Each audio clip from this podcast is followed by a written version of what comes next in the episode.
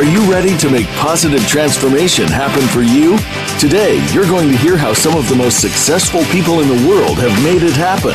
Hello, and welcome to Transformational Energy Leadership with Dr. Matthew Allen Woolsey.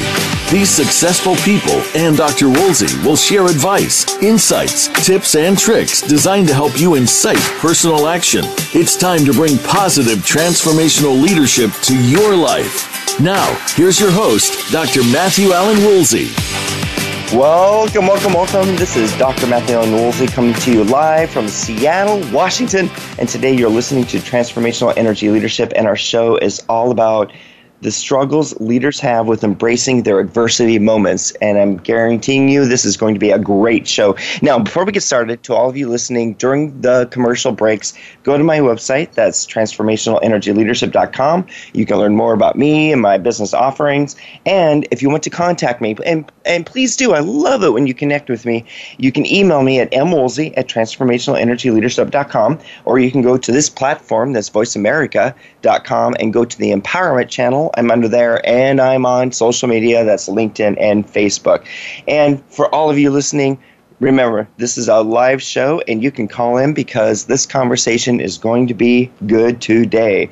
Now, today's show is called Transformational Leaders Embrace Their Adversity Moments, and joining me today is Dr. John or Dr. James Kelly, rather and James, I know you're listening right now, and I don't know why I keep calling you John, but you're James, Dr. James Kelly. I saw that in the notes too. I was like, should I tell him? I'm sure he knows.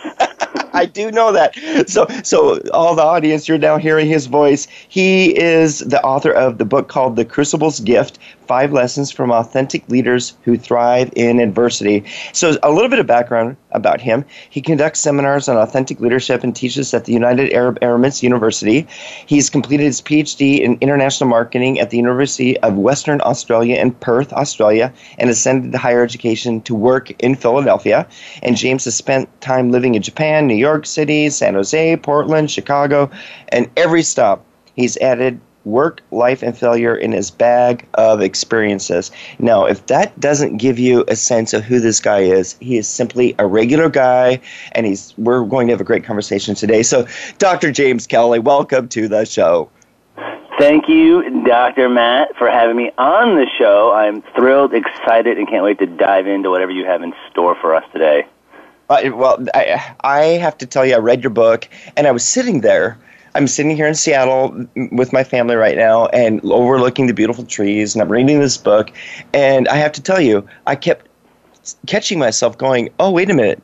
That's so similar to my research, or what the insights that you gained are so similar to my walk of life. So I just I'm thrilled to have this conversation with you today, and and I, I have to ask you first of all because you know I've written I've written a dissertation, I've written you know articles, periodicals, a, a book, and it takes a lot of focus, persistence.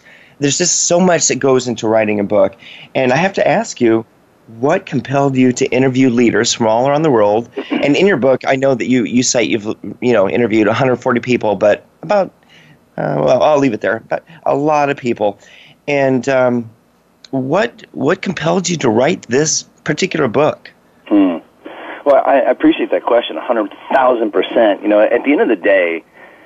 I've really been reflecting on that because initially I, I gave one answer to this whole entire thing, and what I realized is that the book was partially inside me, just based on life and my uh-huh. beliefs. And the other part was I needed to have content that really supported my beliefs. And at the time when I wrote it, I didn't really think about it that way. Um, but upon reflection, I really think that the the interviews, which came from my podcast, um, allowed me to dive deep into their journey, which gave me affirmation that my journey and my beliefs kind of overlapped to some degree. And so the motivation was, you know, at 33 when I started my PhD, I wrote down a list of goals, and one of those goals was that I wanted to write a book by 43, and I'm 43 right now. So oh, I, congratulations! I, I probably only, I only looked at those goals like two other times in my whole entire life since that point. But somewhere in my head, it resonated that that was going to do it. And so I'm, I'm going to give that the credit uh, that I did that. forethought. And, and forethought's yeah. a good a good signature of a, of a leader as well. And you know, and I talk about on my show so much about leadership is not necessarily a title; it's leading your life. And in fact, you even you talk about that in your book about you have to lead your life. Mm-hmm. And it's absolutely. It, I think that you know, I think often here's the thing I think about the world we live in, and and, and you know this from a psychology perspective and just a life perspective. Often, many people let external events define who they are. And if we can flip that and say that we're going to define those events for ourselves in a way that's healthy, it's a fundamental shift. You know, something was done to me or something was just done.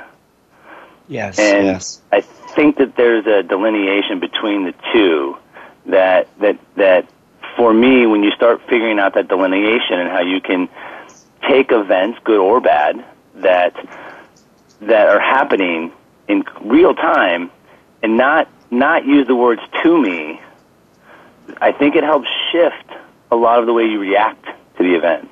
Mm. So it's shifting from to to perhaps around or about or or, or something. I I, I kind of sometimes agree. just say just is, Matt. Like it just is. Like yeah. things just happen.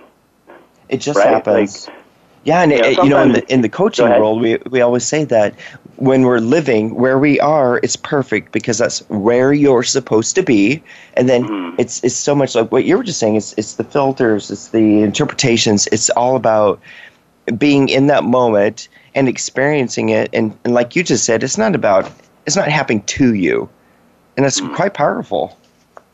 Yeah, I know. I appreciate that, and I think that's a fundamental shift. I think it's hard for people. I'm guilty of it sometimes. You know, like uh, we could even take something as simple as where I work in the Middle East. Things occur, and I'm like, "Why are you doing this to me?" But it's not really to me; it's their culture, so it just is.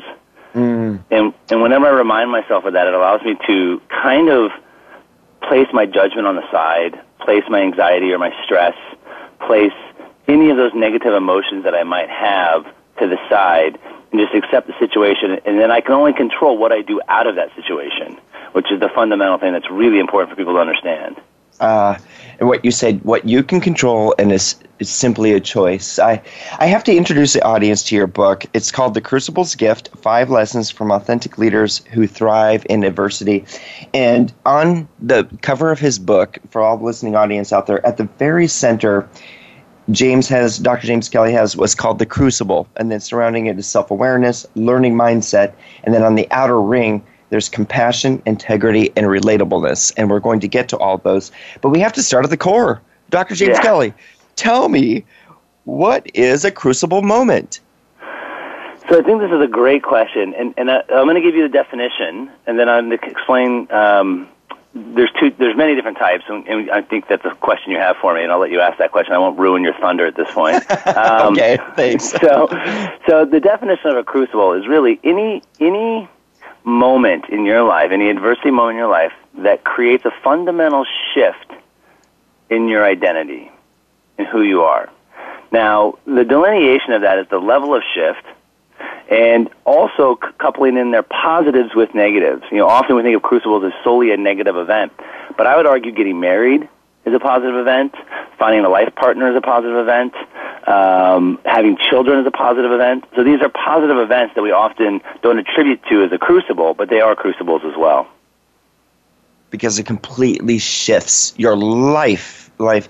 I, I have to say too, when I was reading your book and I was getting into it, it was you had the the um, story about moving to Australia, for example, on your own. You didn't know anybody. You're going to go get your PhD. And I sat there and I was thinking, you know, even in my my world is different than yours, obviously. But I live in Washington. I grew up in Washington State, and then that was my world.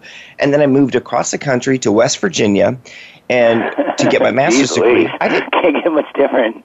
Yeah, I know, I know. And, you know, to all my West Virginia listeners out there, it was home away from home, you know, but it was all about, you're right, it shifts everything. And there's that moment where you're saying, holy crap, what am I doing? I made this choice. How do I make this good? And how do I prosper in this moment? And so you're right, there's the crucible moments can be, and I, I guess that's my next question to you as well, is that, do these moments that we call crucible are they are they co- coincidental or mm. are, eh, you know are they accidental? Can we make them happen? How do, how exactly do we find these? Do do you define these moments? Yeah, I, I thought that you know when I read that question, I was like, that's a fascinating question, and I think for the most part it's a combination of everything, and I think that sometimes you know the death of my father, I have no control over that. That's just something that happens, and how I deal with it. Me moving is a forced crucible move, moment, right? So I'm choosing to move to get my PhD, or I chose to move to the Middle East to teach. That's those are choices. So those are forced upon crucibles. So there's a combination of all of those. I think what's really important is that often in the moment of the crucible, we don't actually we don't actually have the ability more times than not to be self-aware to evaluate what impact that particular event has on us as an individual. That's something that happens usually later. Mm.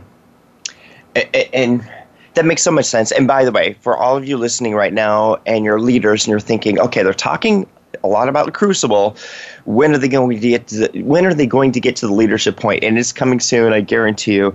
But I think it's so critical and and James, I really appreciate your honesty because the the crucible moments, you're right, they're they happen in our lives. I remember sitting in, uh, I think it was Psychology 101 and Todd Hall at Washington State University, and they had a list of like the 20 top things that dramatically impact a person's life. And what you just said, it could be death, it could be a divorce, it could be moving, so many different things. And so I think that's what makes your book so special is it grounds us in life and it grounds us in what happens. And that absolutely shapes us. And I have to ask you, because your book is, um, you're honest in it, and tell tell the audience or tell us what were one or two of your most crucible moments in your life that completely shaped shaped you. And you already talked about your the death of your father, but even if you want to go a little bit deeper with that, but where were some moments that really shaped you?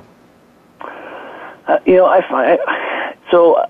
Well, I, I, I'm obviously stumbling over this question because I, I don't know if there's any one. I feel like my life's a culmination of many.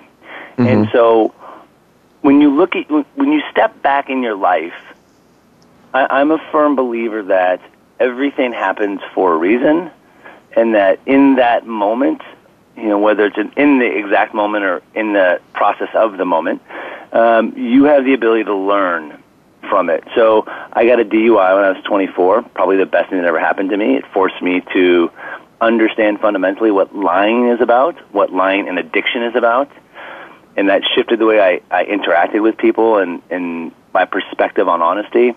I think getting married was a fundamental shift. I'd basically been by myself and lived by myself for 12 years, and next thing you know, I'm married and have a child a year later. That's a fundamental shift. Moving to the Middle East is a fundamental shift. I mean, these are all moments that that if you allow it, adds to your bucket, right? Mm, it mm-hmm. expands your right. bucket, and I'm I think that life's about experiences. I don't. I, I never fault someone who wants to stay in the same neighborhood, live in the same. It's comfortable. I get it. Uh, I wish I was more wired for that, and I'm not. Um, I'm I'm personally wired to push my boundaries and see what the possibilities are. I grew up in the exact same house until I graduated mm-hmm. high school. Never moved. Never really went on vacations. Like nothing. So I was I was probably positioned to be the guy that lived in the same neighborhood my whole life. Um, uh, but there was something inside me that just said, experience def- experiences help define your knowledge base and helps define how you react to different people, places, cultures, and things like that. And so I'm just driven by that personally and that's I, I, I, that's that's simply why we connected so early on when I first met you. Is you know I grew up in the same house as well from yeah. from birth until the age of eighteen, off to college, and come back and visit my parents at the same house. Even tomorrow or Sunday, I'm going to see my parents at the same house, and I'm not eighteen anyway. Anyway, so anyway, James, here we are, and for everyone listening, the Crucible is the core. It's the center of his book, and then we build out from that, and we're going to explore the model and the things that um, Dr. James Kelly is talking about. So when we come back from the break, we're going to dive deeper into this whole thing and how it relates to leadership. And during the commercial break, go to my website. That's transformationalenergyleadership.com and check it out. And I will see you here in a couple of minutes.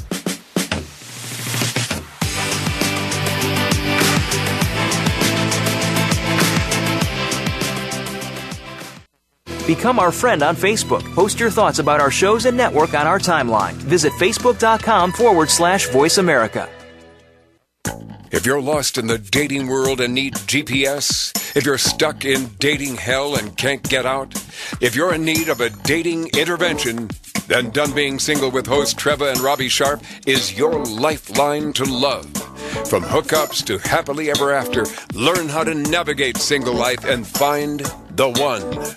Tune in to Done Being Single Saturdays 12 noon Pacific, 3 p.m. Eastern on the Voice America Empowerment Channel. Being Here with Ariel and Shya Kane is an ordinary person's guide to modern day enlightenment. This show is an exciting exploration that opens the door to living in the moment. Don't miss Being Here. Tune in every Wednesday at 9 a.m. Pacific Time, 12 p.m. Eastern Time, with award winning authors Ariel and Shya Kane, right here on the Empowerment Channel. Success starts here. VoiceAmericaEmpowerment.com. It's your world.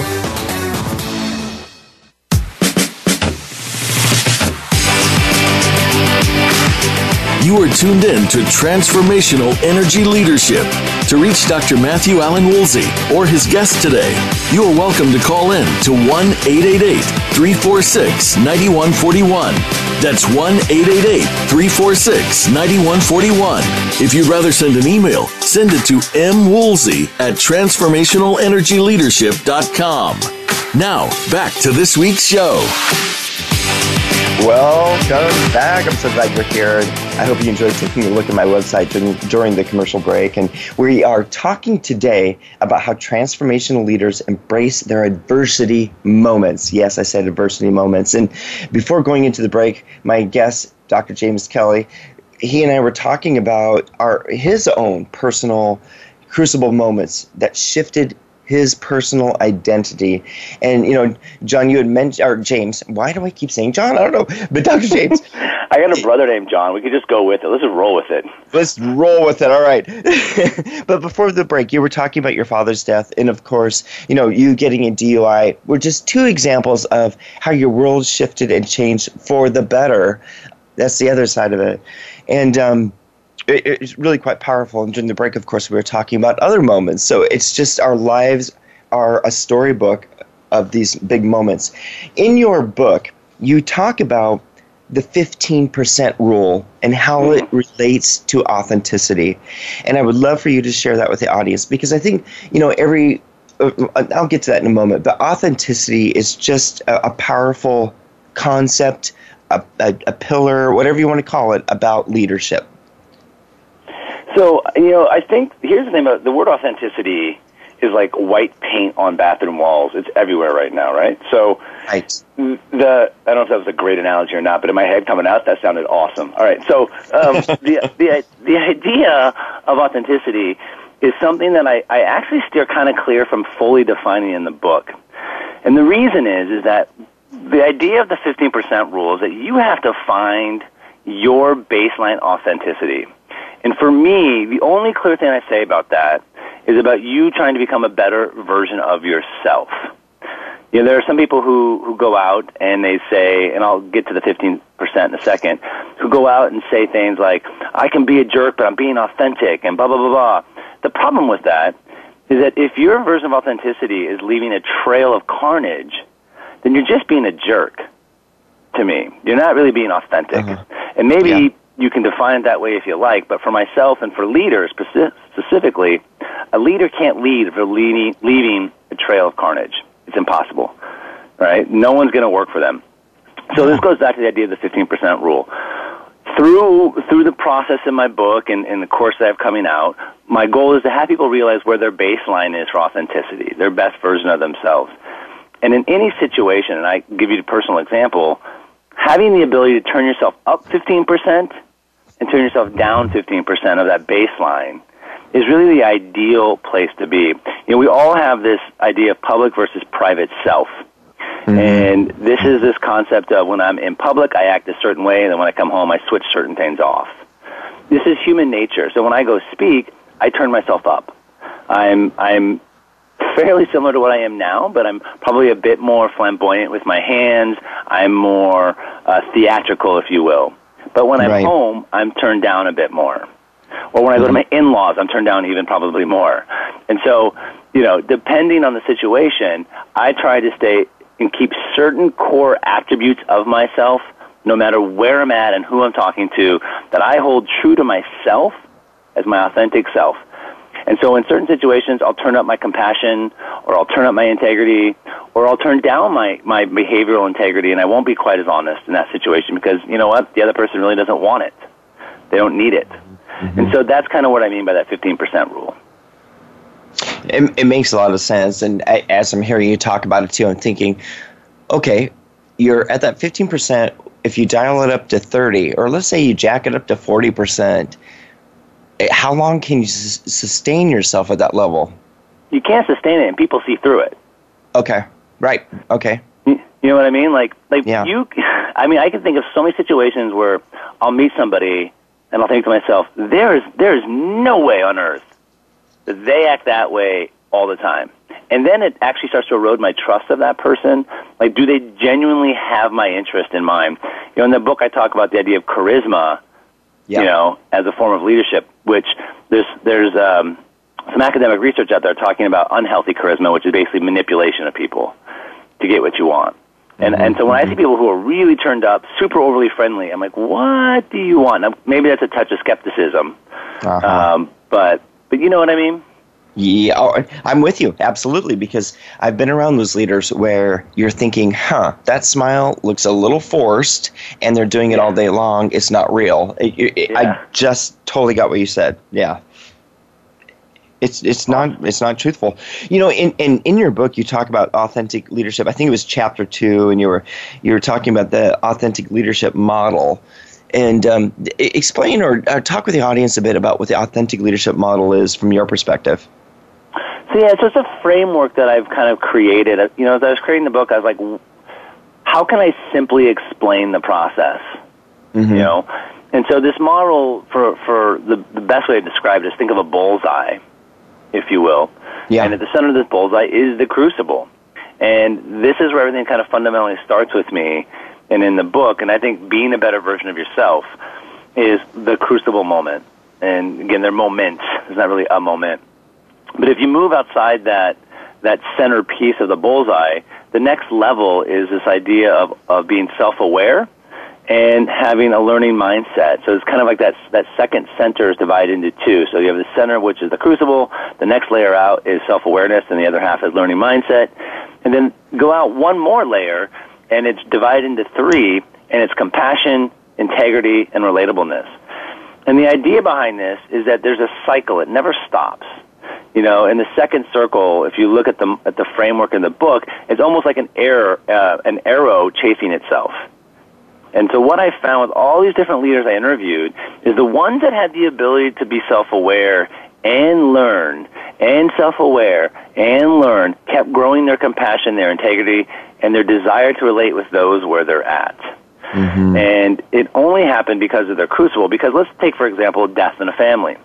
So if I'm a leader and my mom passes away, you know what? When an employee comes to me and says a parent passed away, I'm going to have more compassion for them Mm-hmm. I'm going to mm-hmm. understand their, their point of view, their current state, in a much clearer perspective. I'm going to have more compassion for that individual in that moment.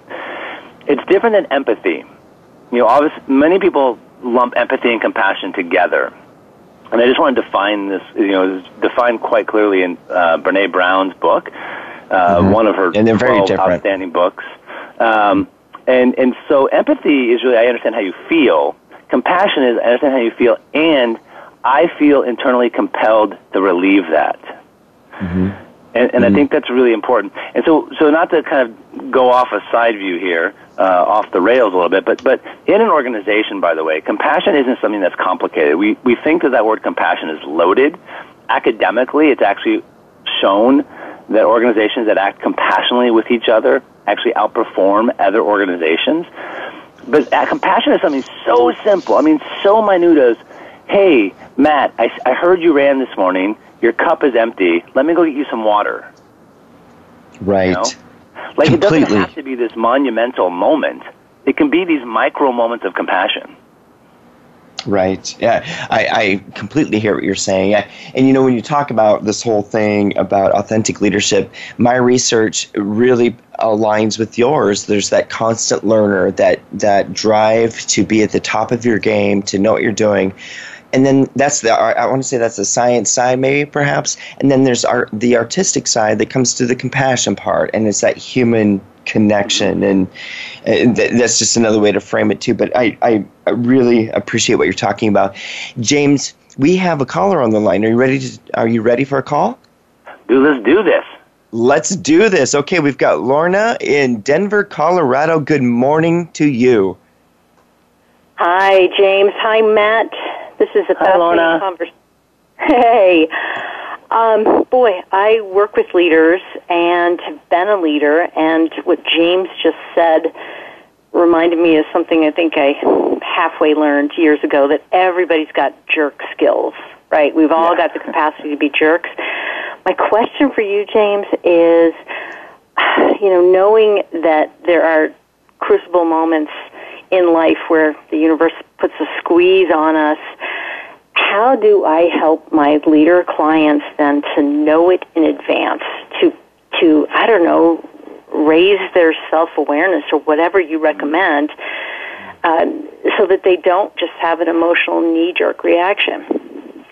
Yeah, so I, I love that. There's there's a book that um, Dr. Marshall Goldsmith just wrote called Triggers, which is a great starting point for you as someone who works with leaders, because it talks about those moments that create an impact and that has, has an effect, right? So it's an input output. So something happens is the input, the output is X. So that trigger is that moment. Um, it's a fantastic book. You know, I, the crucible. This is the thing, I, and I think this is the hardest thing for us who try to work with leaders. Is you can take the horse to water, but you can't make the horse drink. And so, for me, fundamentally, I try to ask the right questions to have them reflect on the bests of what was. So I'm a huge fan of appreciative inquiry and the power of positivity in that perspective. And so what I mean is that if you have a leader who had a crucial moment, and even though it's a negative event, the question you have to ask them is, what is it in that event that fundamentally, fundamentally forces you to think about it positively? So, you know, in my dad's death, and I'll just use a personal example, I got to a point that wasn't, an, it didn't happen initially. I mean, it took a solid 18 to 24 months where I had to ask, what was it about my dad's existence that I want to take moving forward?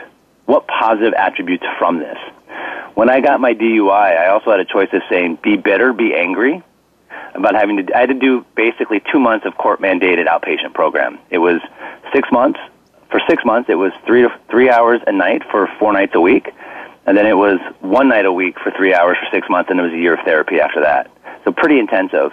I could have easily been bitter about that at 24 having to do that, but instead what I said is, what can I get that's going to make me a better human being out of this?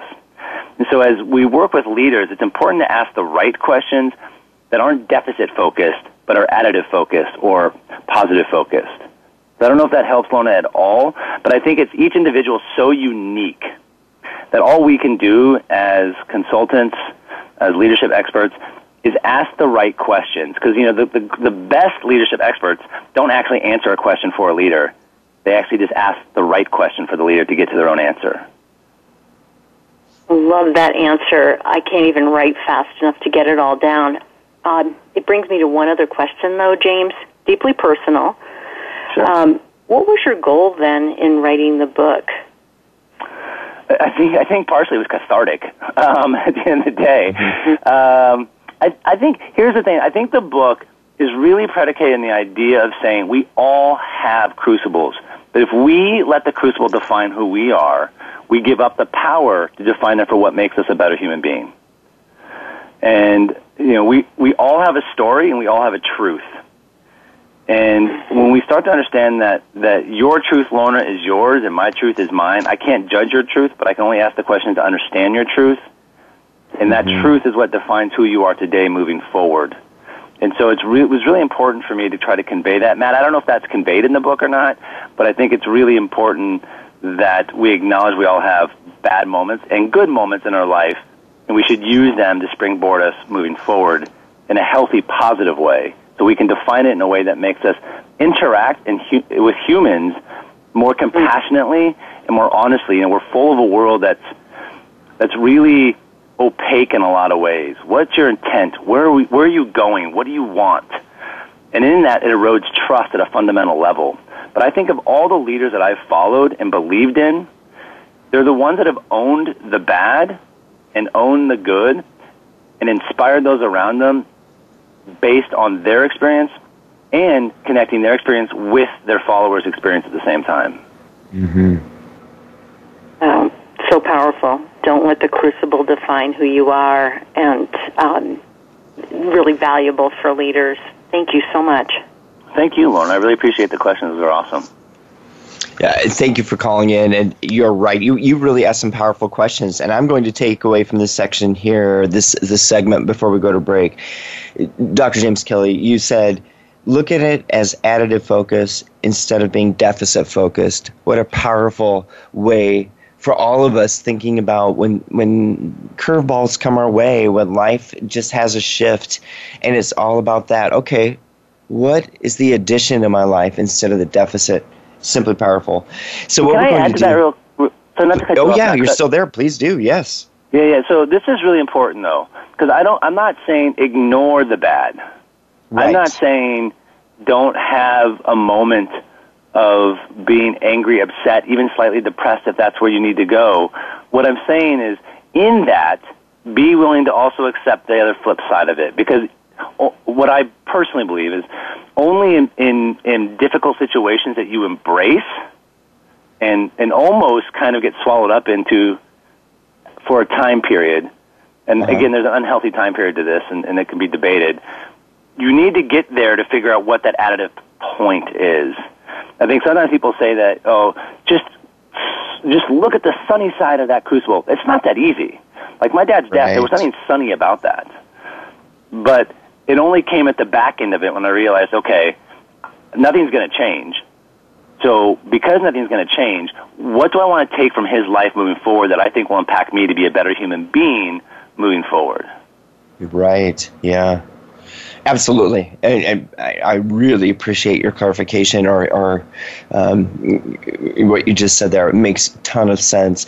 So, you know, James, we're at a commercial break, and when we come back, we're going to continue this conversation and dive even further into your book and some of the lessons for all of us as leaders and consultants, and um, doing the, the things that we do in this life to make, you know, to lead others or what have you. We'll, we'll get to that in just a moment. So, for everyone on the listening, Hold on just a moment. We'll be back here in a couple of moments, couple of minutes. Stay tuned.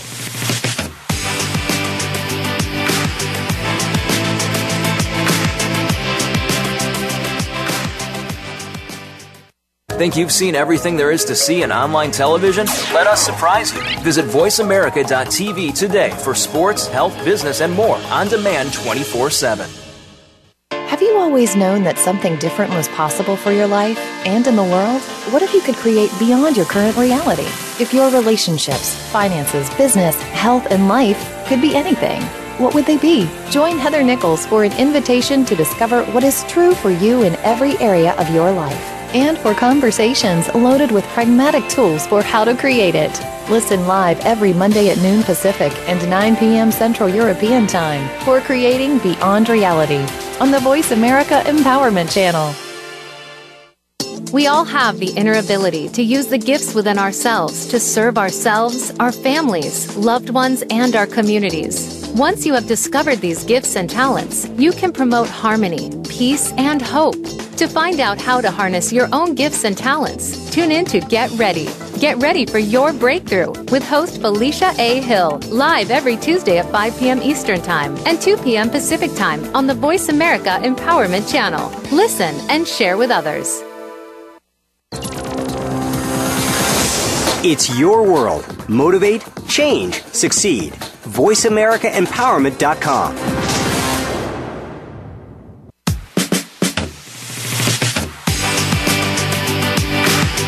You are tuned in to Transformational Energy Leadership. To reach Dr. Matthew Allen Woolsey or his guest today, you are welcome to call in to 1 888 346 9141. That's 1 888 346 9141. If you'd rather send an email, send it to mwoolsey at transformationalenergyleadership.com. Now, back to this week's show. And we are back. So today my guest is Dr. James Kelly, and we're talking about how real transformational leaders understand and embrace their adversity. Essentially, and we're talking about those moments in a person's life that fundamentally shifts one's identity. And these are all called the crucible moments. And James has shared a lot. We just had a caller on the last segment who really pushed us thinking and pushed James thinking about what this truly means. So, you know, Dr. James Kelly, I've got to ask you in your book, you say on average, and this is where the, the numbers start to come into play here, but you talk on average a person works for 45 years. 48 weeks a year and 40 hours a week, meaning really they spend about 86,400 hours at work, all the, you know, their life. And that's, Didn't that that's, depress you? Because that depressed me when I wrote that out. oh, yes. When I read that, I went, okay. And I, I, you know, of course, I read other research about this too. But when you see that 86,000 hours of my life are going to, you know, whatever you want to call it, the man, the, the machine, whatever you want to call it, and, and, it conjures up questions. You know, it's just it's mind boggling. You, you, think, okay. So my question for you is: when a leader loses a sense, so you think about you're spending eighty six thousand hours at one company, which is not the truth anymore because right, we all shift jobs sure. now a lot. But when you're there and you're working for a leader, and they lose their sense of their true north what I mean, when you think about that, a leader who who no longer knows their true north, what's the impact on their followers? Well, I mean, I just think that we we live in a society and a social construct that's been created through social media of transparency, and I feel like we are learning the ability to sniff out BS pretty quick, and so, you know, I've talked to a lot of leaders who for example, completely believe that their private and public life are two separate things. And I, and I respect that, but that's a very old school philosophy because it's not hard for any one of your employees to find you online and see what you're doing. Right? So right. I, I feel like, and I'm not saying that, that you have to come to the office and, and, and give this diatribe of your weekend and your pains and every intimate detail. I don't mean that. But what I mean is that when you work with a leader who clearly you know acts a different way, I just feel, and maybe this is my own personal bias to be honest with you, but I honestly feel that you start to smell it and you start to question their intent and you mm-hmm. start to not follow, but you don't engage, you participate. And there's there's a fundamental difference between the two. Participation means I'm there and I'm just ticking the box. Engage means you're part of the process.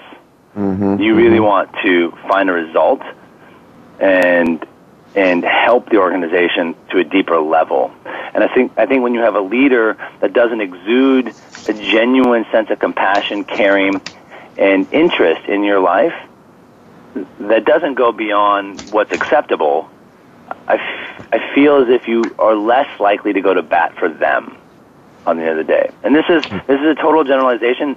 There are some people who could care less. There's some people who care more. But as a as a broad brushstroke, you know, research is pretty clear that when you have a compassionate when you have a compassionate environment, when you have an environment that's full of integrity, compassion, or a, an environment that has a depth of valuing those around you and, and fostering relationships, you get more out of those people. And a leader is the one who facilitates all of that. A leader sets that example. You know, there's there's um, there was obviously when Enron was around, there's lots of literature about the fact that it was so competitive. you know, that it actually eroded trust and backstabbing happened, all for the bottom line. But what happened is that turnover was higher, um, productivity was lower, uh, just core human niceties were lost. You know, right. I have a brother-in-law who works for a major company, and I won't say say which company. It's a global company, and they have to rank the top thousand employees, and the bottom ten percent get cut. Mm-hmm. That's the old mm-hmm. GM model or um, GE model, but GE this isn't model. GE. It's another company. Now think about the mentality in the organization when that happens.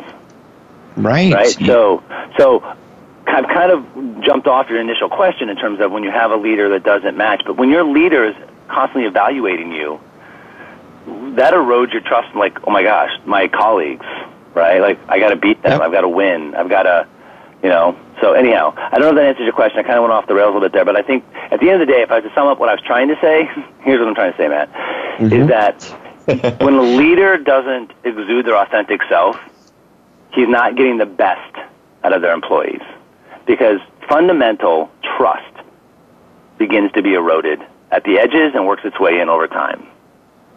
We can, and we we all, to a certain degree, some of us are more more alert or more aware than others, but you sure. can tell when the authenticity simply is rusted or shiny, whatever you want to call it. But when it's real, you can feel it and you can sense it. And you know, there's a, a another dimension. There's a couple dimensions in your book. You talk about compassion. You've already touch, touched on that one. I want to get to relatableness for a moment, mm. and because I think this ties into that nicely. And talk more about relatableness in terms of you've got the crucible at the center of who we are, but there are these other layers that really, mm. you know, shape who we are as a as a person, as a leader. So relatable to me was one of these aspects that I found that a lot of CEOs had. Now, now some use, I think, charisma, which is a, which is a fine line there, but the concept of relatableness is really about meeting people where they're at.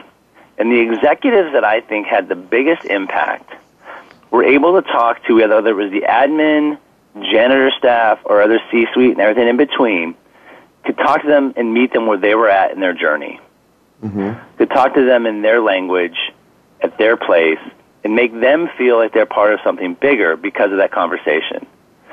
You, you always hear stories about admins who will say, you know, here's a hundred thousand person company, and the CEO will come in and know the name of the admin person, and they feel empowered to be there. Mm. And it's it's doesn't you know I talk about this concept of creating micro moments of meaning in the book, and these micro moments of meaning are when an executive, it doesn't have to be an executive, but in this example, an executive, comes into an organization, talks to the admin, and leaves that person smiling. Mm, now, that yes. positive 15 to 30 second interaction has a ripple effect. Because you know what? The next person she talks to, she's going to probably be a bit more happy, more positive too. And mm-hmm. if she has this principle of micro moments of meaning, she'll leave that person smiling. And then that person, if they have the same principle and it's a core philosophy of the organization, and the ripple effect happens. And the idea of this, it's a multiplication effect. And so when you embed this from the executive level down and from the bottom up, this idea of creating micro moments of meaning or relatableness, it allows you to start to create and permeate this idea of positivity and positive interactions. Mm-hmm. You know, I mm-hmm. mentioned earlier this idea we live in a deficit society. You know, what's wrong with this? What's broken? What do we have to fix? And if we can flip that a bit and just use our interactions about what is the best in that interaction. What is the best in that moment? Can I leave that person smiling? Can I leave them feeling better about themselves? It's very Dale Carnegie-esque, but when you multiply that out, the impact is just tenfold in an organization in terms of productivity, compassion. Again, it goes back to my core concepts, right? So everything kind of just permeates and gets larger because of this. I care about who you are, genuinely. I listen with intent. Mm-hmm, I'm not mm-hmm. waiting to talk. I'm waiting to listen. And when you do that, the other person feels heard. I mean, I think of think of something very simple, Matt. Like in terms of, you know, when you talk to a child. You know, I mean, I have four kids, yeah. all under uh-huh. ten. Um, I'm just, you know, the audience doesn't know this, but I'm just coming to the end of my 45 day cross country tour with my kids. and um, we've driven over 6,000 miles. We have another 1,000 to go before we leave the country again. So I spent a lot of time with my kids, like a lot, Uh-huh. like a lot, A lot. like a lot, yes. a lot. Um, and I can tell you, we are just like kids in the terms of we want to be heard as human beings. And an organization is no different. So when my kids talk, if I don't acknowledge them and I don't look at them, they don't feel heard. And when they don't feel heard, they either keep going or they feel, uh, it's, in essence, deficit approach, like, oh, I'm not appreciated. So when you're a leader in an organization and you're trying to create micro moments of meaning, if you're waiting to listen, listening with intent, you're actually making the other person feel heard. And now you're actually hearing them, and now you're responding to them, and now you're creating this sense of that micro moment of meaning in that in that exact moment. being heard. I, I, everything you just said, I'm sitting here processing. I'm thinking about everything you're just saying, and it it, it means so much because you're right. It's you're actually listening to me. You're thinking about what I'm saying, and then you're responding. And when you said it's Dale Carnegie esque, mm-hmm. aren't the lessons that he wrote back in the 1930s? I, I mean, they're timeless. It's absolutely Yeah. timeless. Totally timeless. You know, and, and so much of what you're saying there about the ripple effect, if you will, when the when the C level person talks with the admin at the front of, of the building and, and they make their day happier in that 15 second to 30 second exchange, the ripple effect that comes from that.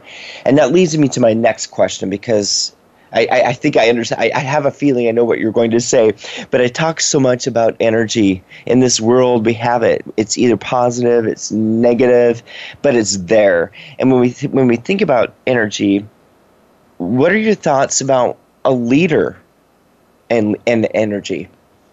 Mm.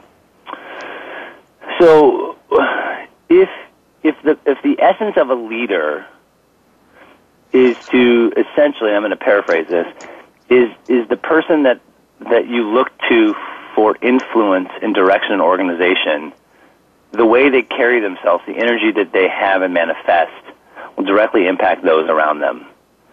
And so, the way that I'm that I would use energy, and I think you would use it as well, is that when the person carries themselves in a manner that is transparent, mm-hmm. that is, I think, accountable for their positives and their negatives, that is positive, that is, and again, I don't mean gregarious, but I mean positive. I think there's a difference there. You, know, you can, I've seen Yes. leaders who come in who are super happy and super affable and blah blah blah blah, but they're incompetent.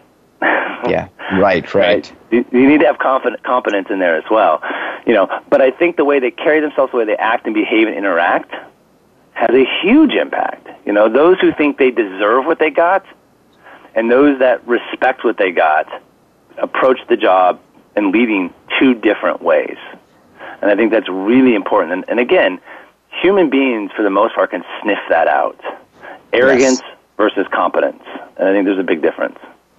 Yeah, I completely agree with you. We all, we, yeah, we all have the litmus test, if you will. There, you know. So th- I, I guess the big question for you as well. We think about the framework that you've, you know, you've you've structured in your book. We talk about the crucible at the center, and all these meaningful dimensions of who we are and the interplay with each other.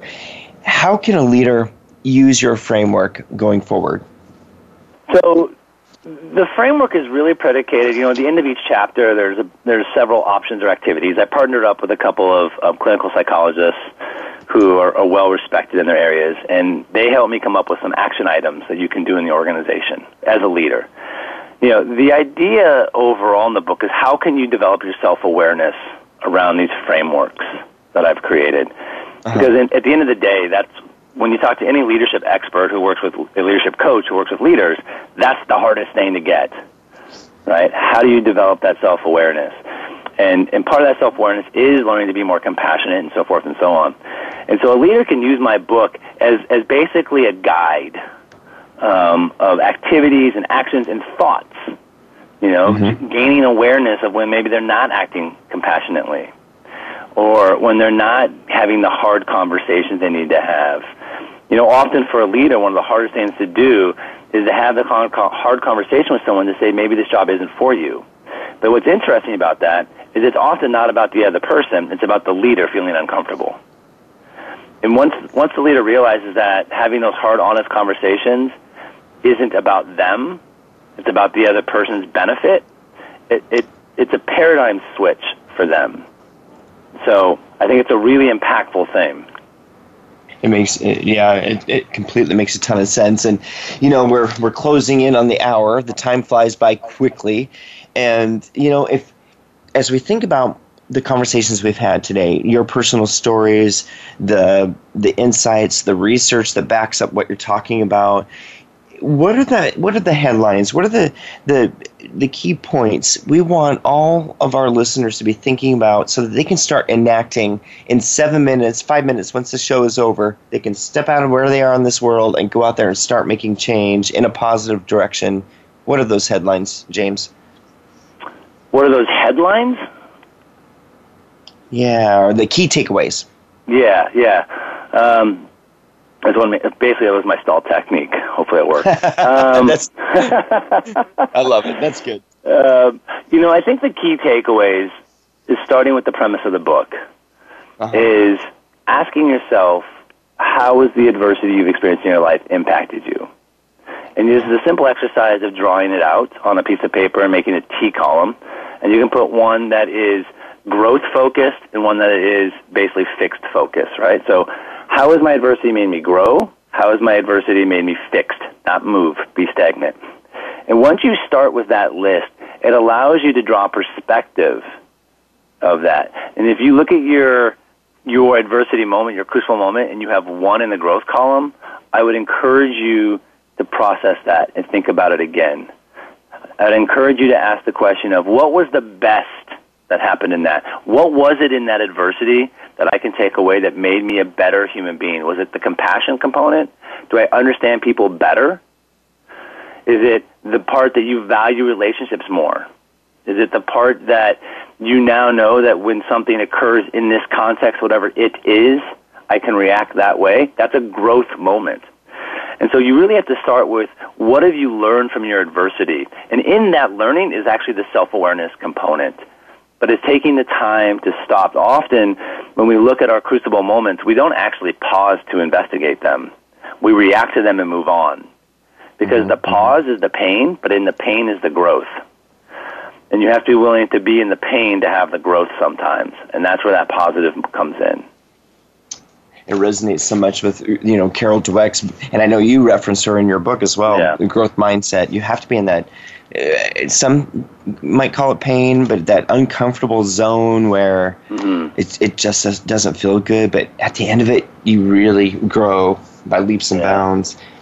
I, you know, I was struck by when I was reading your book and I was thinking about my life, you know, part of my research when I was doing my, my doctorate was I had to journal my life, you know, to uh, talk about and reflect on my life lessons I've learned. And, Mm. you know, of course, to try to circumvent or, you know, attribute and, and get rid of bias in my academic research that I was doing. And during that time when I was writing, it's amazing when you really dig back to the earliest moments of your life where you can remember maybe it was standing in you know at the age of five you're going to kin- kindergarten you know kindergarten and you're standing in line around kids you've never seen before in your life to you know all those little moments and they just add and com- they add up and they pile up and they and it's so wonderful when you s- stop and you really dig into all those different moments in your life and go, okay, that's why I'm acting this way, or that's why I react to Dr. James Kelly this way. you know, it's yeah, it's awesome. Yeah. Isn't it a powerful thing? Because without without that, you, journaling is a great exercise. Without doing that journaling and just free writing, like put no constraints on it. yeah, Whatever's coming to your head, just throw it on the paper. You know, um, there's there's clarity in that when you're done. But when you start when you start trying to edit in that process of journaling your adversity moment, you Yeah. start you start minimizing the impact. So I would encourage those who, who want to take up this activity of either journaling or doing the T or doing both. You know, like do the journaling and then do the T to kind of extract, right? And in doing both, when you start editing it and filtering it, you actually lose the impact of the process itself. So be open, open to the possibility. That's one of my big things is open to the possibility of what if, what if. Yes. And, and stop putting logic to emotions and feelings because let's face it, we are emotional, feeling beings who just happen to think. so, yes, yes, and so, but, and not to be geeky about it, but there's research that talks about the emotion is actually the root of our choice. And you take money as, a, as, a, as an example. People who are super frugal or thrifty, they say, "Well, I'm trying to save money," but that's actually not a transactional thing or not a logical thing. That's an emotional thing. But we put we make money logical, but it's emotional, right? So just things, there's a lot of things that are just emotion based that we, we wrap in logic, rational thinking.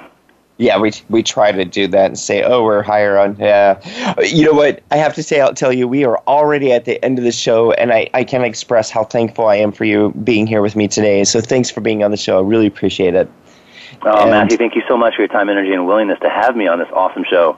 Oh well, and for all the listening audience out there, his book is an easy, tangible smart read. And I encourage you go out there and get the book. It's called The Crucible's Gift Five Lessons from Authentic Leaders Who Thrive in Adversity. It's a great read. It will impact and enrich your leadership journey. So, for all of you out there right now, if you've got a topic, if you have someone that you think would bring some enlightenment to our conversation, please let me know. You can email me at mwoolsey at transformationalenergyleadership.com. And until the next time I speak with you on the air, go out there, harness your energy, that positive energy that you have, and lead that transformation. And I will talk with you soon. Have a good one.